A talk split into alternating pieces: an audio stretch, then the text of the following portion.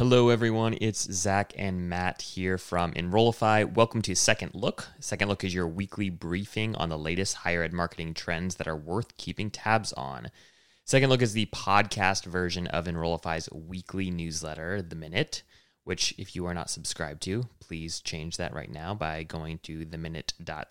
Not the minute. Actually, you can go to get the minute dot com or you can go to enrollify dot org and subscribe to The Minute that way.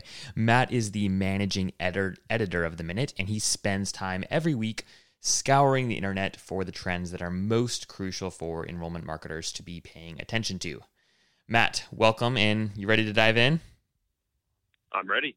Fantastic. Okay, so th- a couple weeks ago, actually, we decided to launch a an Enrollify experiment, and we went and inquired to about eighty different business schools, all some form of an M B A program, as part of a, a sort of secret shopper experiment to get a sense for how M B A communications are right now. In other words, how are M B A programs, how are business schools adapting their communications in light of everything happening with covid nineteen? And we have a little update for our listeners. So three kind of things that stand out uh, about what we've noticed for, as, as a part of this test so far. First and foremost, only eleven point seven percent, just shy of twelve percent of triggered thank you emails, so any sort of automated email that comes after somebody completes a form, um, mention anything about covid nineteen. So in other words, language has not been adjusted for the, uh, for the majority of communications that have anything to do with Uh, post-trigger communications. Number two, twenty-two percent of email subject lines were simply a thank you or thank you for requesting more information without any additional context, right? So in other words, there's zero personalization there. There's zero opportunity, you know, there's zero clarity a- around what exactly you are thanking this individual for, who you are, what school you are, et cetera. Lots of missed opportunities there. And then finally, only five point eight percent, just shy of six percent of emails received contained personalization in either the subject line or the email preview text. That's the little, you know, text that you see before you actually open uh, open the actual email. So Matt, talk to us about the significance of these statistics and what you think enrollment marketers, specifically those working in business schools, can do to stand out among the comp- um, amongst the competition. Yeah, so I mean, every single touch point in the prospective student's journey is important. But of all of those, the first touch point, the one after a contact requests more information, is absolutely vital to really sustain that prospect's attention throughout the rest of your comm flow. You know, you're selling a twenty thousand dollars to eighty thousand dollars service, and if your email quality is more on par with a twenty dollars product and provides really little to no help to prospective students, you're probably not effectively nurturing them through the applicant journey. You know, open rates on trigger emails, the emails that are sent right after the prospect actually inquires, have an eighty percent open rate, so take advantage of it. Don't just thank those prospects for inquiring, and instead of a call to action to contact your school or request more information, because remember, they just contacted you, you can try a number of things. So you could try providing student stories via your blog or YouTube channel. You could send them a thank you video, or you could offer them a downloadable resource, guides, anything that would be helpful as they consider grad school. I love the the point there about not you know, inviting them to contact you again because they just submitted a form requesting more information or requesting that they be contacted by you.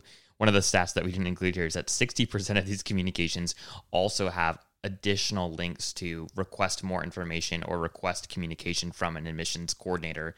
And it's just jarring to me because, you know, literally, again, for these trigger-based emails, that's exactly what I just did. Um, anyways, moving moving along here, Matt, the next thing that you cover in this week's edition of The Minute is this survey that uh, Twitter recently conducted. And, you know, they recently conducted this survey um, and asked users, asked their asked consumers what they want to see from advertisers during the pandemic. So can you share some of the most interesting takeaways from this survey and specifically what enrollment marketers should do in response to what these survey results reveal? Absolutely. I found four takeaways that to me were pretty interesting. The first being that of these survey respondents, sixty-four percent of them said the brands should just continue to advertise products as normal. Uh, seventy-seven percent of these respondents agreed that they felt more positively about a brand that was making an effort to support society in a positive way. only seven percent of these respondents said that brands should continue using their normal brand tone of voice. And then seventy percent of these same respondents said that brands should boost positivity to share more positive stories in light of COVID nineteen. So right now, prospective students are looking for signs of normalcy. And if you're planning to advertise your program or school, your ads should have some sort of a positive tone while also acknowledging the reality of the situation we're all in. Enrollment marketers should consider highlighting the successes of their students, faculty, or alumni despite COVID nineteen. I think also promoting, you know, app fee waivers or even one-on-one financial aid meetings to show sensitivity and empathy towards prospective students could be an impactful idea. Fantastic. I was most shocked actually by uh, the first statistic you talked about there, the, the fact that sixty-four percent of consumers said brands should continue to advertise products as normal. I think that there's this there's this tendency to make everything COVID nineteen-y in this moment, and I think that's a, sort of a refreshing reminder that, at least for some consumers, in this case, the majority of consumers are sort of tired of that and want, you know, brands to be sensitive and be empathetic, but also continue to market and promote the things that that brand does. Um, finally, Matt, I want to talk today about content authority and its influence on organic search rankings. So content authority is one of those S E O measures that Google uses to rank, you know, one page over another. But like most S E O topics, what makes content authority Uh, excuse me, content authoritative is not always one hundred percent clear to those of us that don't know the ins and outs of, of all of Google's secrets. So what do we know about content authority, and um, why is this important, Matt? Yeah, so like you said, we don't know a ton about exactly how Google ranks thanks to content authority. Um, but for the best shot at writing authoritative content, you should really produce writing that focuses on answering a question. Most people are typing in question queries into Google, so make sure that your writing really is focused on answering a query question. But also try to keep information or content information dense. And so that is, you know, writing not just to meet word counts, but to produce really fact-heavy information with less fluff. You know, if you think about Wikipedia, Wikipedia on all of its pages is incredibly information dense. There's not a lot of fluff. Many also believe that inline citations, fact lists, date lines, A P-style formatting all contribute to content authority as well. So you could try putting those into some of your pages where it makes sense. So, you know, maybe you're in the middle of a website revamp or writing new content in light of COVID nineteen. Are you really thinking about content authority and writing with Google in mind?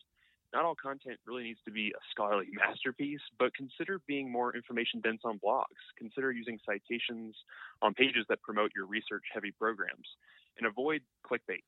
Clickbait is writing that really lacks substance, and it's not going to get you a lot of credit with Google and S E O.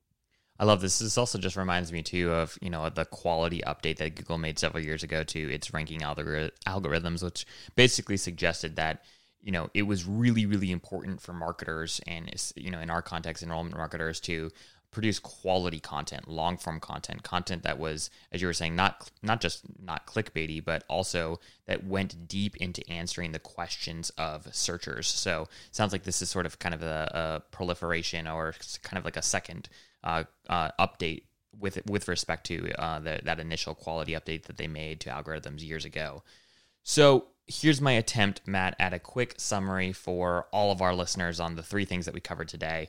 Uh, hopefully I, I do you justice here. But first and foremost, uh, people should revisit their automated trigger uh, emails. They should uh, ask themselves, are these communications engaging? Are they compelling? Do they link to additional content resources? And if not, it's time that those emails get a refresh. Uh, number two, amidst the chaos, prospective students are actually looking for signs of normalcy from schools. Um, you know, so enrollment marketers need to be sensitive and careful in their communications for sure. But as, you know, we previously discussed, there's no need to be overly COVID nineteen-y about every single thing that your, every single tactic, every sort of communication in your enrollment marketing mix. Be sensitive, be empathetic, but be smart.